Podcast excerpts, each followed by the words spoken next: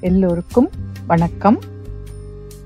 இந்த ஹிதோபதேச தொடர்ல போன பகுதியில ராஜா அன்னப்பறவை காக்கா மேகவர்ணாவை எந்தவித சந்தேகமும் இல்லாம வரவேற்றது. ஆனால் மந்திரி சர்வாங்கியாவுக்கோ திடீர்னு காகம் வந்தது சந்தேகத்தை உண்டாக்கிச்சு.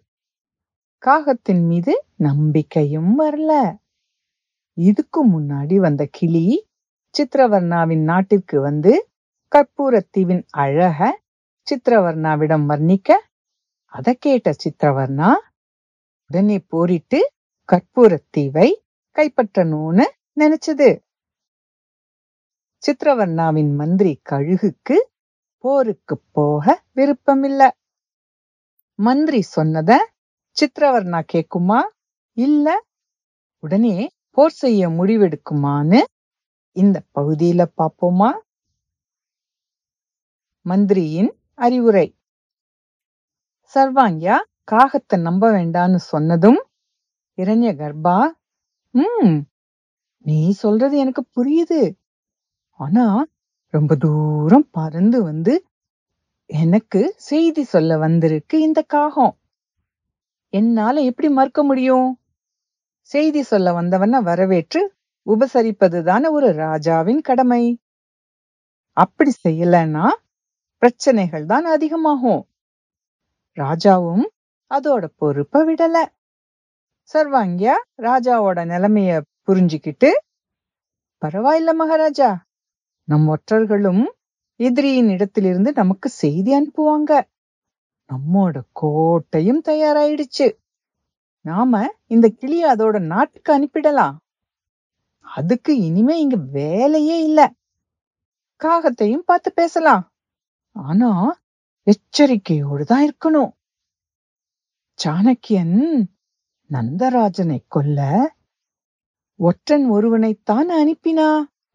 அப்படி எதுவும் இங்க நடக்காம பாத்துக்கணும் இந்த காகமும் கிளியும் ஏதாவது பிரச்சனைகளை உண்டாக்கினா அத சமாளிக்க நமக்கு தேவை நல்ல அறிவுரை சொல்லும் மந்திரிகளும் வீரமுள்ள படை வீரர்களும் தான் சர்வாங்கியா சொல்ல இரண்ய கர்ப்பா கிளியையும் காகத்தையும் அங்கே வர சொன்னது. கிளி உள்ள வந்ததும் ஓ ராஜா பலசாலியான எங்க ராஜா சித்திரவர்ணா உடனே உங்களை அவரிடம் வந்து பணிந்து உங்க நாட்ட அவர்கிட்ட ஒப்படைக்க சொல்லி என்ன இங்க அனுப்பியிருக்காரு? நீங்களும் இந்த நாடும் தப்பி பிழைக்கணும்னா அவரை உங்களோட ராஜாவா நீங்க ஏத்துக்கணும்.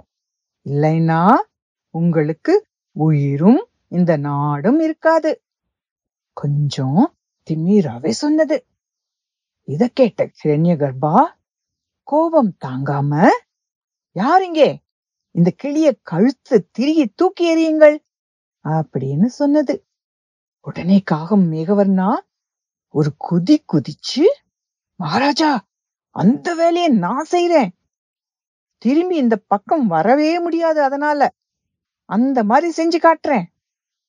வீராவேசமா சொன்னது. அப்போ சர்வாங்கியா மட்டும் தலையிடலன்னா பிரச்சனை வேறு விதமா போயிருக்கும்.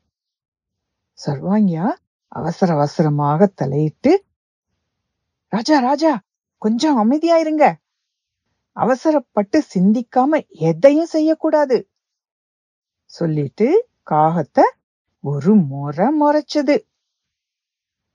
மகாராஜா அறிஞர்கள் சொல்லும் அறிவுரைய இந்த சமயத்துல கேட்கறது ரொம்ப அவசியம். தர்மத்திற்கு ஆபத்து வரும்போது அதை எதிர்த்து பேசாமல் இருப்பதும் நல்லதில்ல. உண்மை இருக்கும் இடத்துலதான் தர்மமும் இருக்கும். துரோகம் இருக்கும் இடத்துல உண்மை இருக்காது. தூதுவனை எப்படி நடத்துவது தர்மம்னு நம்மோட புராணங்கள் சொல்லுது. தூதுவன் எப்படிப்பட்டவனாக இருந்தாலும் அவனை தாக்குவதோ கொல்வதோ தர்மத்திற்கு எதிரானது. தூதனை அனுப்பிய ராஜா சொல்வத சொல்வது மட்டும்தான் அவனோட வேலை. அவன் சொல்வது அவனுடைய சொந்த கருத்து இல்ல. ஒரு பெரிய படை அவனை சுத்தி இருந்தாலும் தூதுவன் அவனோட ராஜா சொல்றத மட்டும்தான் சொல்வான். ஒரு தூதுவன் சொல்றத கேட்டு கோபப்பட வேண்டிய அவசியமே இல்ல. அவர்களுக்கு இவ்வளவு முக்கியத்துவம் ஏன் கொடுக்கணும்? தூதுவனுக்கு தெரியும் அவனை யாரும் தாக்கக்கூடாதுன்னு. அவன் சொல்றதை எல்லாம் பொருட்படுத்த தேவையே இல்ல. சர்வாங்கியா எடுத்து சொன்னது. இத கேட்ட ராஜா தவறை உணர்ந்து அமைதியானது. கிளியும் அங்கே இருந்து சர்வாங்கியா கொடுத்த பரிசுகளோடு பறந்து போனது. விந்திய மலைக்கு போய் சேர்ந்ததும் நேராக சித்திரவர்ணாவை பார்க்க போனது. சித்திரவர்ணா கிளிய கேள்விகளால தொலைச்சது. நீ அந்த ராஜா ஹிரண்ய கர்ப்பாவை பார்த்து நான் சொன்னதை எல்லாம் சொன்னியா? அதுக்கு என்ன பதில் சொன்னா? அந்த கற்பூரத்தீவில் அப்படி என்னதான் இருக்கு? குரலை உயர்த்தி கேட்டது. அரசே கற்பூரத்தீவின் ராஜா எதுக்கும் மசியல. உங்களை ராஜாவாகவும் ஏத்துக்க மறுத்துவிட்டது. கற்பூரத்தீவின் அழகை வர்ணிக்க வார்த்தைகளே இல்ல. அது ஒரு பூலோக சொர்க்கம். போர் செய்துதான் நாம் அதை அடைய முடியும். கிளியின் பதில் சித்திரவர்ணாவோட ஆசைய இன்னும் தூண்டிவிட்டது.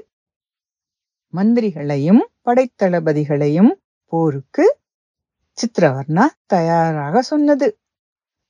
போருக்கு தயாராகுங்க. யார் யார் என்ன செய்யணும்னு முடிவு செய்யணும். நானும் வேடிக்கை பார்க்காம போரில் செய்ய வேண்டியதை எல்லாம் திட்டம் போடணும். ஒரு தலைவனாக படைகளுக்கு வழி காட்டணும். நீங்க என்ன சொல்றீங்க?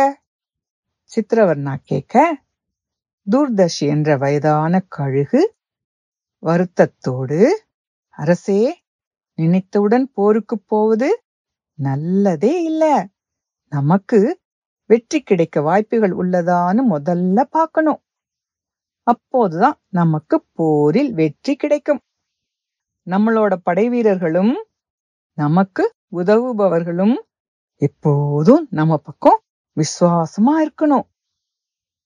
நம்மோட எதிரிகளையும் அவங்களோட எதிரிகள் போல நினைக்கணும். போரின் முடிவுல நமக்கு என்ன லாபம் கிடைக்கும்னு பார்க்கணும். அது தங்கமோ இல்ல ஒரு நிலப்பரப்போ ஏன் ஒரு நண்பன் கூட கிடைக்கலாம் அப்படின்னு சொன்னது. ஆனா சித்திரவர்ணா அந்த கழுகு சொன்னதை லட்சியம் செய்யாம அது இருக்கட்டும்.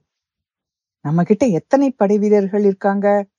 ஆயுதங்கள் எத்தனை இருக்குன்னு ஒரு கணக்கு எடுங்க அப்படின்னு கட்டளை இட்டது. ஜோசியரை கூப்பிட்டு போருக்கு நாள் குறிக்கணும். குறிச்சதும் உடனே நம்ம போருக்கு கிளம்பணும். கழுகு சொன்னத புறக்கணித்தது. எதிரியோட படைபலம் தெரியாம போருக்கு போறது முட்டாள்தனம். அது உங்களோட உயிருக்கு கூட ஆபத்தாக முடியும். மறுபடியும் கழுகு எச்சரித்தது. அதை கேட்டதும் சித்திரவர்ணாவுக்கு எரிச்சலும் கோபமும் வந்துடுச்சு. இது என்ன? போருக்கு போறதுக்கு முன்னாடி அபசகுணம் மாதிரி எதையாவது சொல்லிட்டு. நான் போரில் வெல்ல யோசனையை தானே கேட்டேன். கோபத்துடன் சொன்னது. ராஜா போரில் வெல்வது எப்படி என்று என்னால் சொல்ல முடியும். ஆனா நான் என்ன சொல்றேனோ அதை மட்டும்தான் நீங்க செய்யணும். போரின் தர்மத்தை மீறினா அது தோல்வியில்தான் முடியும். கழுகு திரும்பி பதில் சொன்னது. நோய்க்கு எந்த மருந்து உதவும்னு தெரிஞ்சுக்கிட்டா மட்டும் போதாது. அந்த மருந்தை எடுத்துக்கிட்டாதான் நோயும் குணமாகும். படைத்தளபதி படை வீரர்களோடு ஆபத்தான சமயத்துல ஆறுகளை கடக்கும் போதோ மலைகளை கடந்து போகும் போதோ இல்ல காட்டுப்பகுதியை கடக்கும் போதோ படைகளை முன்னின்று நடத்தணும். மன்னா நீங்களும் பெண்களும் அனுபவம் இல்லாத படை வீரர்களும் நடுவுல இருக்கணும். உங்களை சுத்தி படைத்தளபதிகளும் அனுபவமுள்ள போர் வீரர்களும் ஓர் அரண் போல வரணும். இத தவிர முதல்ல குதிரைப்படை அடுத்து தேர்கள் அடுத்து யானைகள் கடைசியில படை வீரர்கள். இப்படி படைகளை வருசப்படுத்தணும். அரசே நீங்களும் படைத்தளபதிகளும் வீரர்களை உற்சாகப்படுத்திக்கிட்டே இருக்கணும். கரடு முரடான நிலப்பரப்பில் யானைகளின் பாதங்கள் பெருசா இருப்பதால யானை படைகளை உபயோகப்படுத்தணும். நிலப்பரப்பு சமமாக இருக்கும் இடத்துல குதிரை படைகளை உபயோகப்படுத்தணும். ஆறுகளை படகில் கடக்கணும். படை வீரர்கள் எப்பொழுதும் உங்களை சுத்தியே இருக்கணும். மலைகளை கடக்கும்போது எதிரி மறைந்திருந்து தாக்க வாய்ப்பிருக்கு. கவனமாக கடக்கணும். உங்களை சுற்றி போர் வீரர்கள் இருந்தாலும் நீங்க ஒரு நொடி கூட அசரக்கூடாது. புது இடங்களுக்கு போறதுக்கு முன்னாடி முதல்ல ஒருத்தரை அனுப்பி அந்த இடம் பாதுகாப்பா இருக்கான்னு தெரிஞ்சுக்கணும். படைகளின் செலவுக்கு போதுமான பணமும் எடுத்துக்கிட்டு போகணும். சாகசம் செஞ்ச வீரர்களுக்கு தகுந்த பரிசு கொடுக்கணும். அது அவங்களுக்கு உற்சாகத்தை கொடுக்கும். பணம் செய்யும் வேலைய வேறு எதுவும் செய்யாது. ஒற்றுமையாக இருந்து ஒவ்வொருவரையும் கவனிக்கணும்.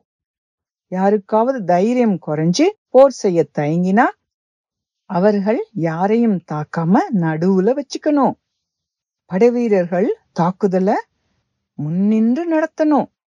சம நிலப்பரப்பில் குதிரை படைகளையும் தேர்களையும் ஆறுகளுக்கு அருகில் இந்த படைகளோடு யானைகளையும் உபயோகப்படுத்தணும்.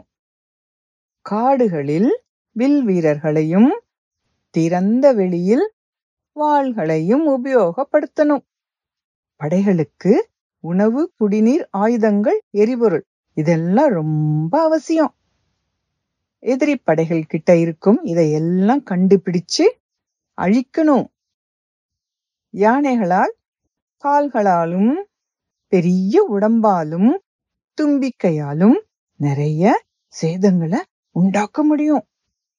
குதிரைகளால வேகமா ஓடி படை வீரர்களை சிதறடிக்க முடியும்.